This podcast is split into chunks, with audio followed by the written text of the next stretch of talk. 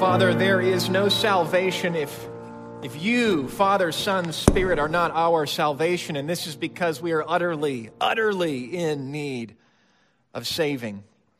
There is no salvation in us. Born spiritually dead, we cannot make ourselves alive. Born as rebels in your world under Adam, we cannot pay for the injustice of our offense of sin with a thousand lifetimes in hell, which is why it is for eternity. We are born into a world filled with gifts. Father, your gifts, your glory, and evidence of your power and your generosity surround us, and yet we are unthankful and we, and we grumble and we claim entitlements that are not ours. And so you give us over to what we want in so much of life, and we have gotten what we want, and it has not gone well. And the worst we have known in this life is as heaven compared to the judgment that should await us. But, Father, we sing this morning, The Lord is our salvation. I think of one brother who came to me recently on a Sunday and said, This morning I woke up and I was really ready to go to church again. And Father, we are really ready to be here again. Even if we don't feel like it, we are exactly where we need to be to hear exactly what we must hear. It is good to be at church again. It is good to be under your word. It is good to be told what we'll be told this morning, and it is so sweet what we will hear by the time that we are done. It's in Christ's name we pray these things. Amen. You may be seated. Open with me in your copy of Scripture, or the copy right in front of you, to the book of Genesis, the book of Genesis. We'll be in chapter 3 this morning, but we'll begin with the last verse, verse 24. There's a house just down the street uh, next to a cemetery where that little Wells Fargo uh, stop is across from Arby's. Lots of small cemeteries mark our town. They're usually fenced off. And the house next to this cemetery, I, I noticed this week, has a, a tall fence between it and the cemetery. I was just noticing the fence, and I noticed the fence was uh, had slats in it. It seemed it seemed a little awkwardly positioned, and then it occurred to me I wouldn't want to stare at a cemetery all day every day either. I just want to have my toast some mornings. Well, this morning we're to, if you will, peek over the fence. We're to we're to stare we're to stare at the cemetery. This isn't fun but this is so right. We think of how chapter 1 ended with God resting on the seventh day. Things were, by his own evaluation, very good, and the creation was very blessed.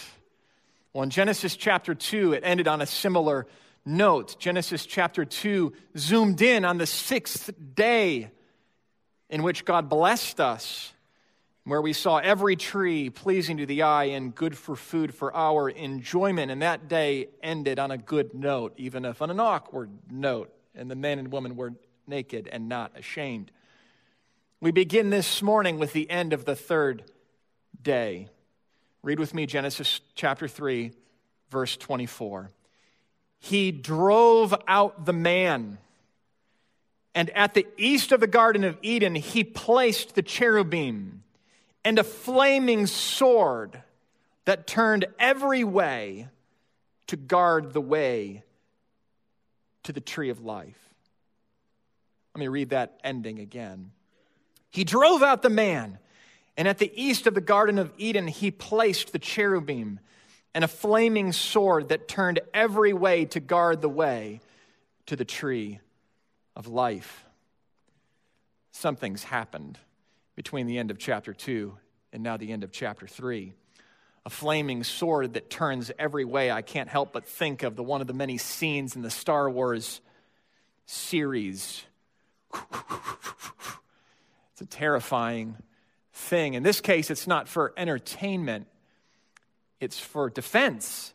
And it's not a sword to defend us, it's a sword to defend against us not for our protection, but to keep us from the very presence of God. How, friends, did we get here? How did we get here? That's the question everyone's asking. It's the question that every human religion asks and seeks to answer. And whether a human calls their system of belief a religion or not, every human being has a system of explaining these kinds of basic questions. It's the question Israel was asking when they received this in the wilderness slavery in Egypt for 400 years, hard labor. Their babies were thrown in the Nile and they wandered under the hot sun. They would for 40 years after Egypt. And every person from that generation would die, save three. And it's the question you and I ask in so many various ways what's wrong with us and how did we get here?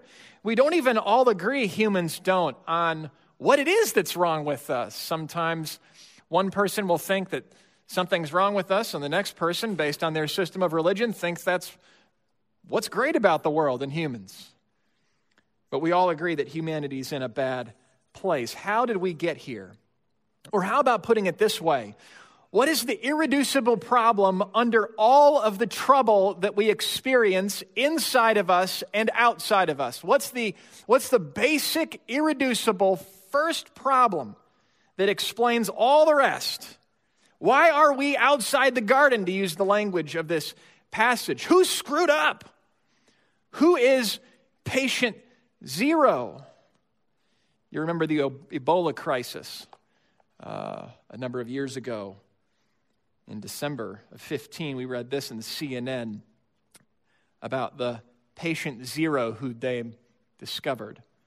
Emil had a fever, black stool, and started vomiting. Four days later, he was dead.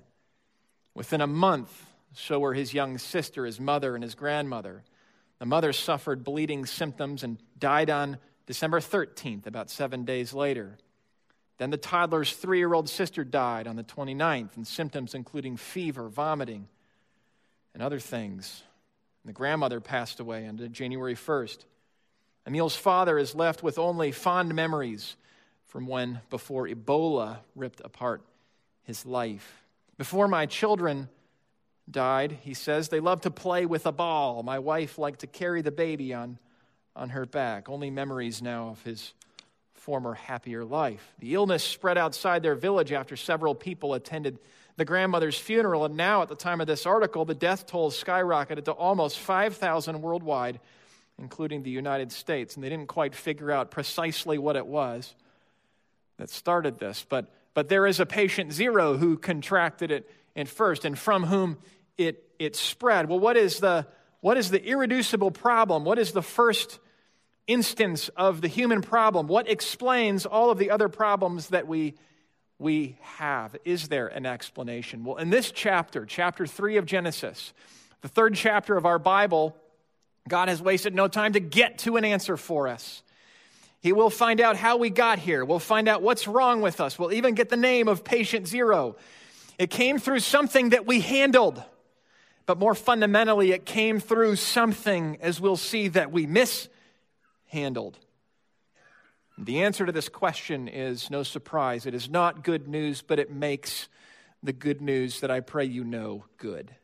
It's an ancient answer and it is immediately relevant. It's an answer that will make every Sunday morning, every sermon faithfully expounding the Bible, however plain and straightforward and undecorated, it will make every straightforward truth from Scripture immediately, potently, beautifully, urgent, and relevant for you. And it is because we forget what's in this chapter that sometimes the rest of the Bible seems, although it may be at screw up time and hard to understand parts of our Bible, but that makes its overall message and even our gatherings boring. It is this problem. It is understanding the cancer patient, understanding what it is that's really at stake, what it is they're really up against that makes the doctor's words for hearing, that makes them relevant.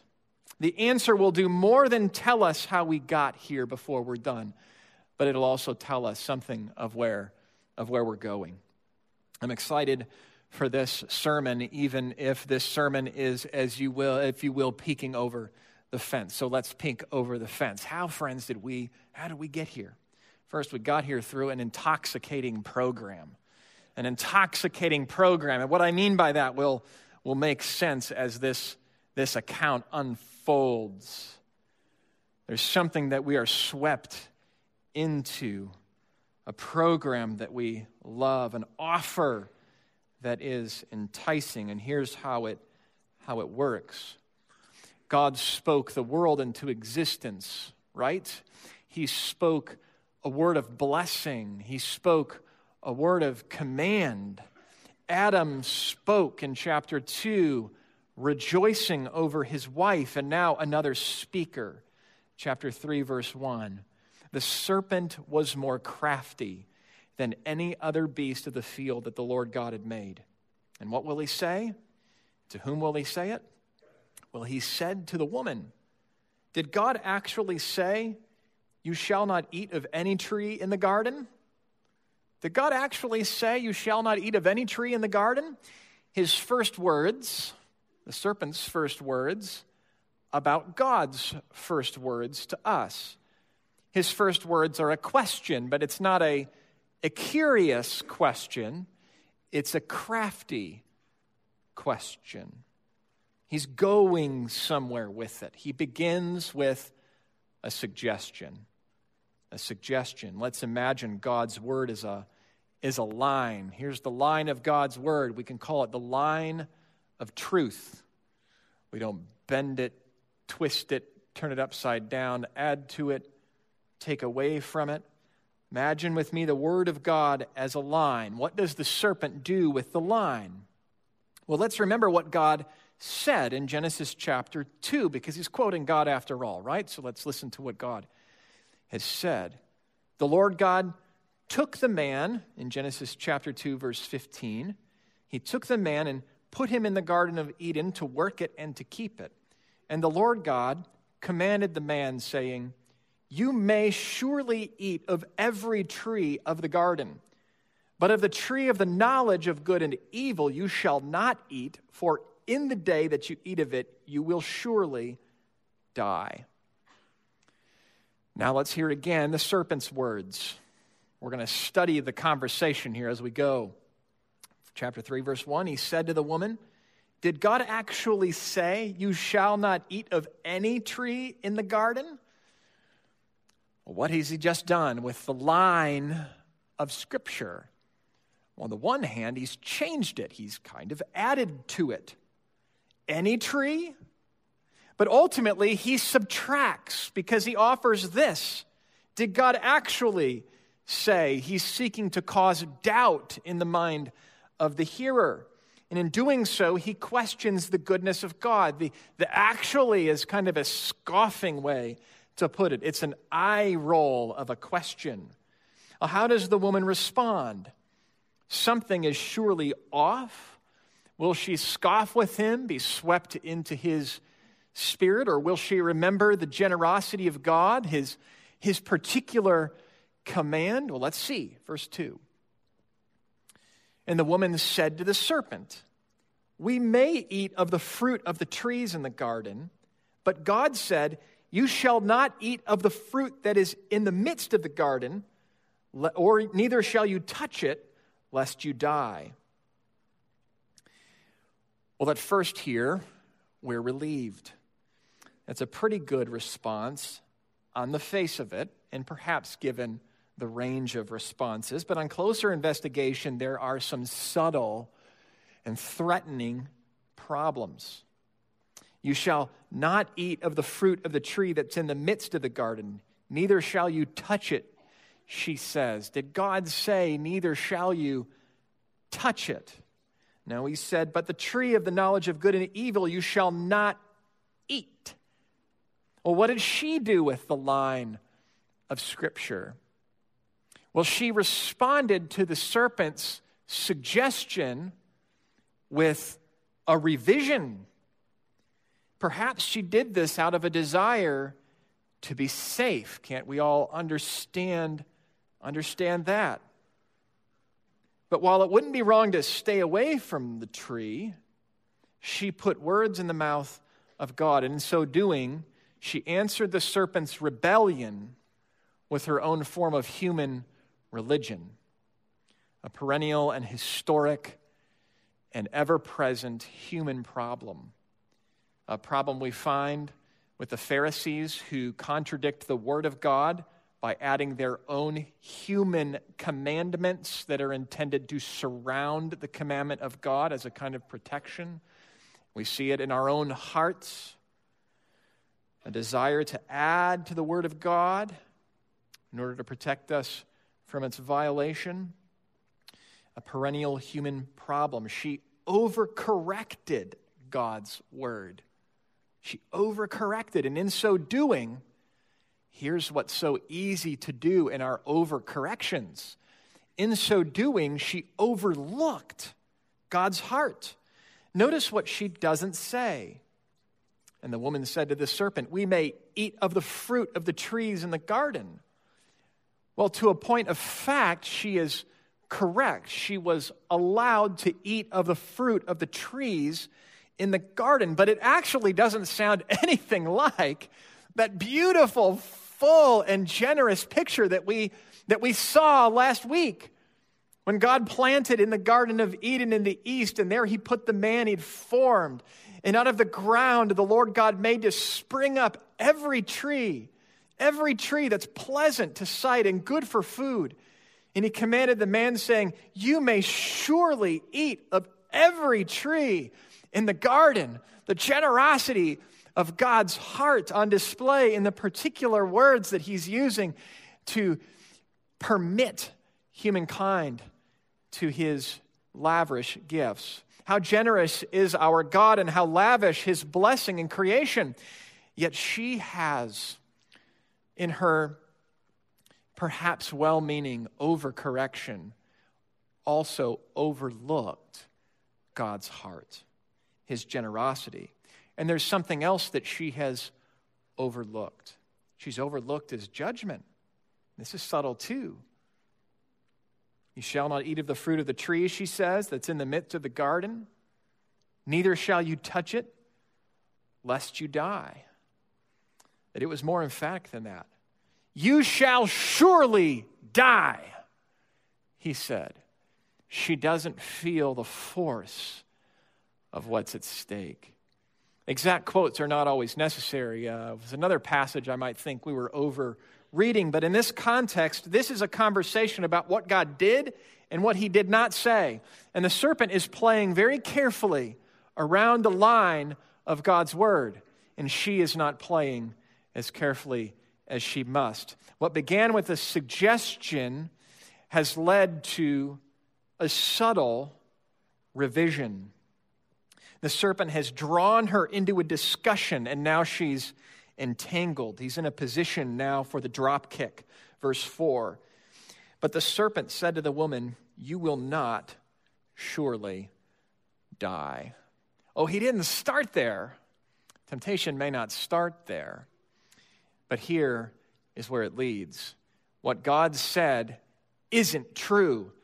It's led now to an outright negation. God's word is wrong. And what has he done with the line? He's just taken the eraser and blanked it out. It doesn't matter what God has said. And he quotes God's word better than she does in his own manipulation of it. In that day, you will not surely die. He hasn't misheard the emphasis of God in in his word, but he plays it against her, contradicting it now directly. He's erased the line, but that wasn't enough to hold her. Now God needs to become the bad guy, and this is what makes it intoxicating.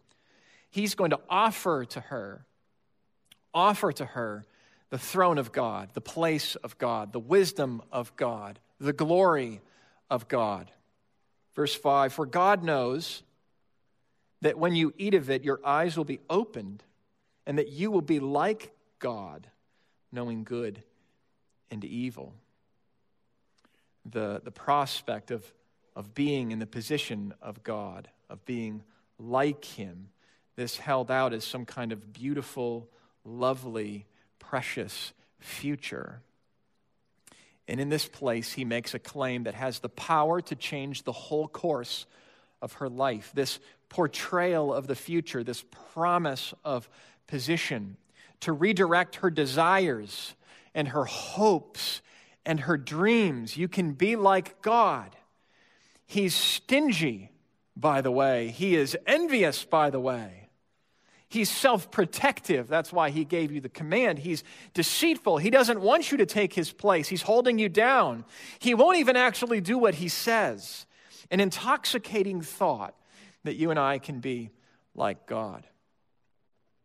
She believes him and she makes the case to herself. Verse 6 So when the woman saw that the tree was good for food, and that it was a delight to the eyes, and that the tree was to be desired to make one wise, then we'll proceed in a moment.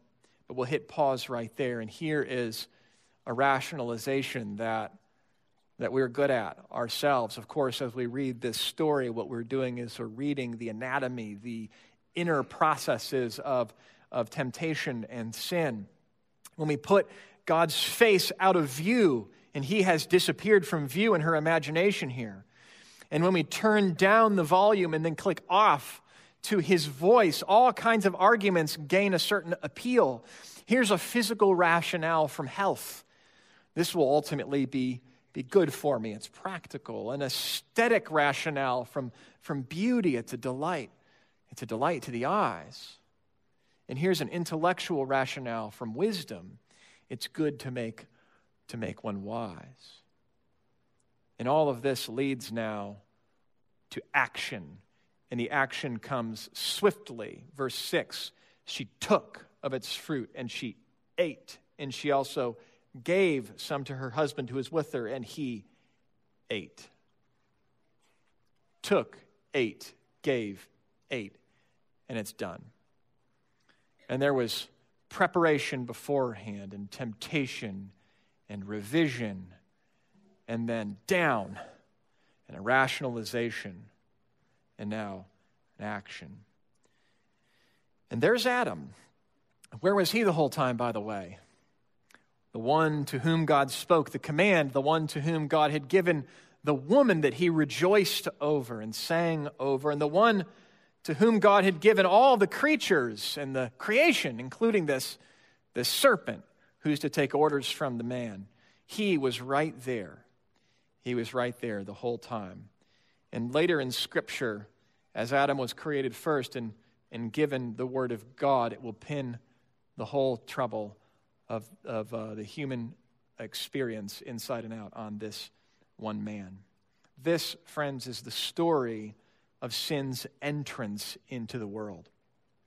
Now, what we have in the rest of our verses is an explanation of the effects of sin. We've seen its entrance and now we see its effects. We've seen an intoxicating program of which we love to play.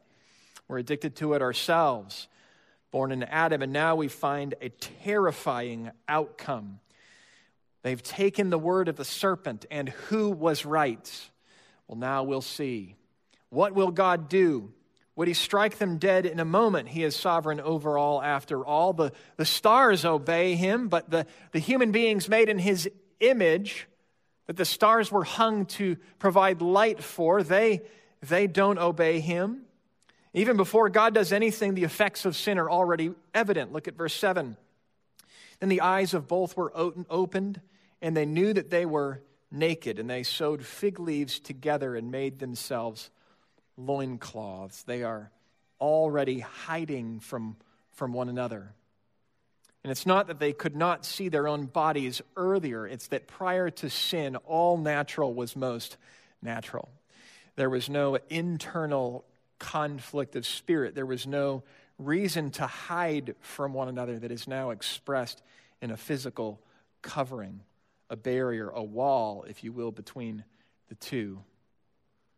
There's disorder in every human relationship. More on that shortly. But there's disorder in another, even more fundamental relationship, and that's our relationship with God. Verse 8. Just watch this. And they heard the sound of the Lord God walking in the garden in the cool of the day. And the man and his wife hid themselves from the presence of the Lord God among the trees of the garden. Hardly a, a sadder picture than this. God gave the trees, friends, for our enjoyment, and Adam and the woman used them for their concealment. The gift of God, now a barricade from God. God has not changed one bit. It is us. It's a sad picture. It is also terrifying. It's the sound, even in the Hebrew, the language that is used here is not a gentle breeze in the woods, but a rustling of the forest as God comes. Like a father up the stairs. I have memories of this as you hide and wait. God speaks again. This time, it's not a word of blessing, it is a word of interrogation. An interrogation, kindly offered with every occasion for confession. A series of questions. We begin in verse 9. The Lord God called to the man, and he said to him, Where are you? And Adam replies, and he said, I heard the sound of you in the garden, and I was afraid because I was naked, and I hid myself. He actually doesn't say where he is. He doesn't say, I'm over here. Perhaps he knows God knows. He explains why he's hiding. He's already explaining, but he actually doesn't actually explain why he's, he's hiding. Another question, verse 11, he says, Who told you that you were naked? Have you eaten of the tree of which I've commanded you not to eat? Again, God knows He's giving Adam another opportunity to come clean. And now He asks specifically, what did you do with my word? You'll remember the command I gave you. Have you done something with the command? What have you done with the line? Have you eaten of the tree of which I've commanded you? And the man said, The woman who you gave to be with me, she gave fruit of the tree, and I ate. Ooh, there's a, a familiar ring to that. uh, Christy and I have had whole evening conversations that were basically an extended version of this. And I'll say that it was the man speaking in those cases, usually. Um, lots of blowing smoke and fog into the room. If I can hide my sin in some corner of the conversation and maybe come around to it admit it. The woman whom you gave to be with me, he takes partial blame. He admits it. He says the words, I ate. God will move on after he hears this. He says, I ate. But only after, only taking blame after at least enough blame has been placed squarely on the woman who, of course, gave him the fruit. Couldn't do anything about that. And to God who gave him the woman. Like, ooh, that's a good angle. God's going to take that one. He's supposed to understand with a signed confession. Now, a question for the woman. Notice that the serpent came first to the woman, but God goes first to the man. Verse 13 Then the Lord God said to the woman, What is this that you have done? The same strategy. The woman said, The serpent deceived me, and I ate. That's a little more straightforward. Now God speaks again the first human couple will learn whose word is true and whose word, while it seemed true, is false. He spoke a word of blessing, and now we have a word of cursing. First, verse 14, a word of curse to the serpent, a curse that matches the serpent's domain. The Lord God said to the serpent, Because you have done this, cursed are you above all livestock and above all the beasts of the field. On your belly you shall go, and dust you shall eat all the days of your life. I will put enmity between you and the woman, and between your offspring and her offspring. He shall bruise your head, and you shall bruise his heel. It occurs to me, I don't think there's a creature with its mouth closer to the ground, Even insects have little legs to prop themselves up. Even the millipede has little legs to keep itself above the ground. The serpent's head is in the dust. And then to the woman, a curse that matches her domain. Verse 16. The woman said, To the woman, he said, I will surely multiply your pain in childbearing. In pain you shall bring forth children, and your desire shall be for your husband, and he shall rule over you. Now, finally, to the man, a curse that matches his domain. And to Adam he said, verse 17, Because you have listened to the voice of your wife and have eaten of the tree of which I commanded you, you shall not eat of it. Cursed is the ground because of you. In pain you shall eat of it all the days of your life. Thorns and thistles it shall bring forth for you, and you shall eat the plants of the field, and by the sweat of your face you shall eat bread, till you return to the ground. For out of the dust you were taken, and out of the dust you shall, to the dust you shall return. We had poetry in chapter one. We were made in the image of God. In the image of God, He created them men, male and female, He created them. In the second chapter, we had more poetry as Adam sang over his wife, bone of my bone, flesh of my flesh. And now, here in the third chapter, we have more, more poetry, but it's in a minor, it's dissonant, severe judgments. It ends in the dust. They're fitting judgments.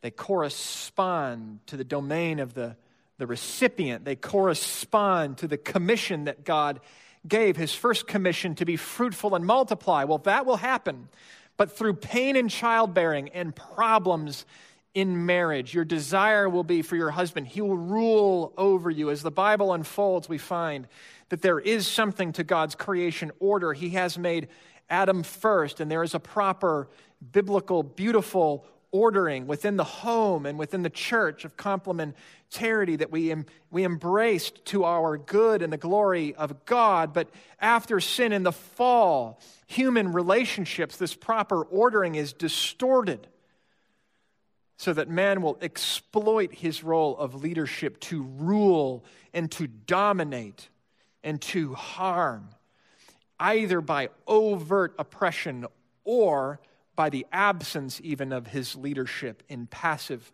neglect, which is a form of uh, passive uh, ruling. The second commission was domination, dominion, excuse me, over the whole earth. He gave the whole earth and all the creatures to us. Well, the curse on the man is pain in work and problems with the ground. And he will even return to the ground before it's over. And these judgments also correspond to the order of creation. We'll notice the serpent came to the woman. We have the creature coming to the woman who gives to the man, but God comes first to the man. And then in his judgments, they work from the creature to the woman, and they climax in a judgment on Adam, our representative head. They're severe judgments. These are, these are fitting and appropriate, customized judgments. They're also comprehensive. Our sin on its own has corrupted every dimension of our experience in life and every relationship that we have with God, with one another, and with the ground. And these judgments are God's uh, purposed curses on each of these relationships in order to demonstrate his judgment in the world and to remind us in all of our difficulty of what we in Adam have gotten ourselves into. Each experience we have that is the result of this first sin is not necessarily the result of our specific personal sin. But each difficulty that we have in life that comes from within us or is imposed on us from without has its roots in this moment. There is disorder in our relationship with one another. There is disorder in our relationship with creation. The whole ecology of the universe is off balance. Comets were not supposed to hit the earth. There is a disorder in our relationship with God, characterized now by shame and ending in death. And therefore, the Lord God sent him out of the Garden of Eden to work the ground from which he was taken. He drove out the man, he drove him out. And at the east of the Garden of Eden, he placed a cherubim and a flaming sword that turned every way to guard the tree of life. And these judgments are also consistent. That is, they are consistent with our experience of life in this world as human beings in a fallen world, are they not? This may, this ancient passage may have the ring of distance as a, as a nice old way of explaining what happened with the world. But is it not actually resonant with our actual experience of shame and of hiding and of brokenness in marriages and in the abuse of women and children by men and in the prevalence of divorce as a result of the gross sin and offense that we have one with one another, of our difficulty with the ground is this not actually an explanation that is consistent with our experience of life in the world? This is how we got here. But how did we get here? How did we get here in this room? How did we how did we get here this morning singing about a wonderful, merciful Savior, a precious Redeemer, and a friend? How did we get here this morning sing, praying, led by our brother, to the triune God who, in his infinite, eternal love, overflowed in the creation of his universe, in particular us, and praising him for the lavish blessing that is ours? How did that happen? How did Donna Kepler die not so long ago with hope, famous hope? They had hope. And we are here because God's judgment is not the end of the story. Look with me in verse 15. I will put enmity between you and the woman, and between your offspring and her offspring. He shall bruise your head, and you shall bruise his heel. Well, if we weren't listening carefully, we might have, we might have missed this. It's cryptic, but we know a few things. We know that the woman will have children.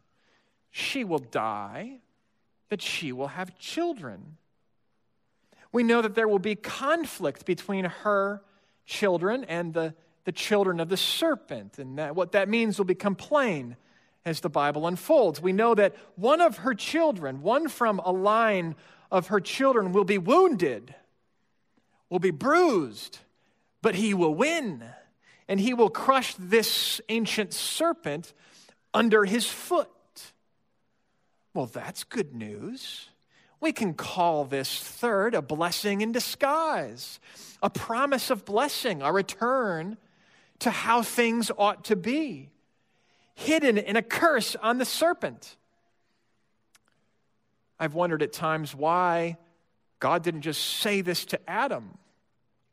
Well, maybe it's because his plans for salvation are larger than us, that pertain to his righteousness and his rule, which envelope us in salvation.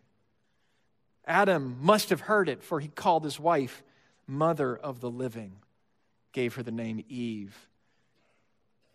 And now you have heard it. So, friends, let us come out of hiding let us come out of hiding. Let us come out of hiding and confess our sin. It's not hard to find ourselves in this story. Sometimes we have to ask, well, where are we in this story?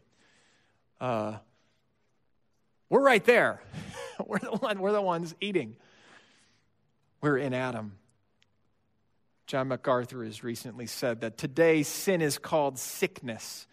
So people think it requires therapy, not repentance. No. No, our problem goes back to, to sin. And there are ways that sin has affected our mind and our lives and our heart, but at the end of the day, we participate in everything that's wrong with us, for we are born of Adam. And if you've never come clean, if you've never come out of hiding and called your sin for what it is, if you've been blowing smoke into the room in your marriage and in your relationship with God from your earliest years, now's the time to clear that away and to call it what it is. Not the woman you gave me, not she gave it to me, only I ate. Now's the time to call it for what it is, for God knows all and He sees all and He will judge all. The sound of His footsteps cannot be ignored forever. He will enter the room. So let us come out of hiding and confess our sins, for that is right. But thankfully, we can come out of hiding without the fear of judgment today. That judgment is our true problem, by the way, not the serpent. The serpent is not our true problem, it's not our ultimate problem. If the serpent was our ultimate problem, he could be killed. No, we are banished from the presence of God. We're sent out from the garden. We live east of Eden, and there's no way back on our own. And yet we can come out of hiding without fear of judgment because of the one who delighted in and who kept and who knew to a word the word of God. He is the only way back. The son of the woman is the only way back. So let us come out of hiding because we are with the one. And if you have not joined yourself to the one, come out of hiding to join yourself to the one who came out of heaven to take your judgment. To Jesus, who in the fullness of time was born of a woman.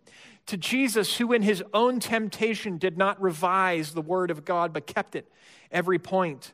Who did not overlook God's generosity, but clung to it to Jesus, who in another garden prayed, Not my will, but yours be done, as we slept, who was obedient to the point of death on a cross where we put him, who did not experience any softened version of God's judgment for us, but the whole sure judgment.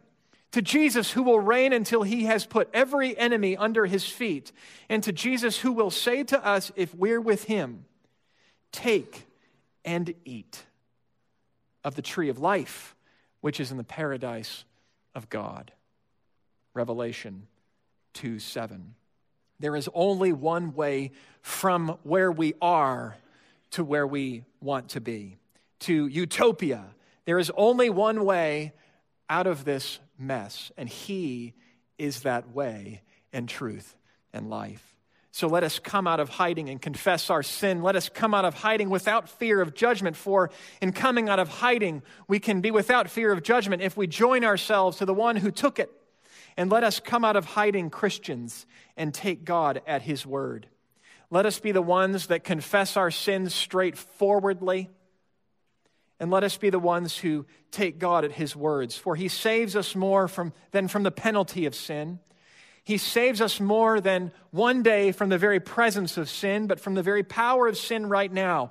And one of the purposes of this story as we watch, as we watch so terrifyingly ourselves on display in Adam and Eve's descent, and as we see straightforwardly the consequences of our sin, its immediate effects and its long term effects, we are to be taught about the nature of sin, for sin is crouching at the door, waiting to devour. It is deceitful and it emerges from within our own heart. So let us, friends, read the Bible, its words. Let us study its words. Let us receive its words. Let us memorize its words. I thank God for a sister this morning who said to me, Our family prays regularly throughout the day, little prayers, and we memorize the Psalms. That's so appropriate. Read the word, give the word to your kids. And when we're confronted with a suggestion, we won't be swept at the knee and revise the Word of God. And friends, as we come out of hiding into the light of the Word and the knowledge of God, as we confess our sins straightforwardly and say, We have eaten, I have eaten, the judgment is on me, Yet I cast myself on Christ who took my judgment. We come out of hiding and we come into the blessing of God. For the God who made the world is determined to bless you, and he did not have to embed this promise in his story. The Bible could end at Genesis chapter 3, but he has given this to us so that we might know his purpose for salvation for you and for me. So let us take us let, let us take him up on it and let us pray and then let us sing. Father, we thank you for this word. We thank you for this word that follows on such glorious words of, of blessing and of fullness. And now we thank you for this honest word that frankly describes our own experience a little more truly. For while the earth is filled with beauty and color and tastes and sights and gifts, we know in our hearts we are not thankful as we ought to be, but we have exchanged the glory of God for the creature. And you have given us over to our sin. And so, as we read this, Father, this morning, and as we ponder this, we confess that it is true. And we confess that it is true that there is a promise here for us. You sent us out of the garden, but you clothed us first and Eve's name was named Mother of the Living, and there is life, and it has come in her Son, Jesus Christ, in whom we trust and in whose name we pray. Amen.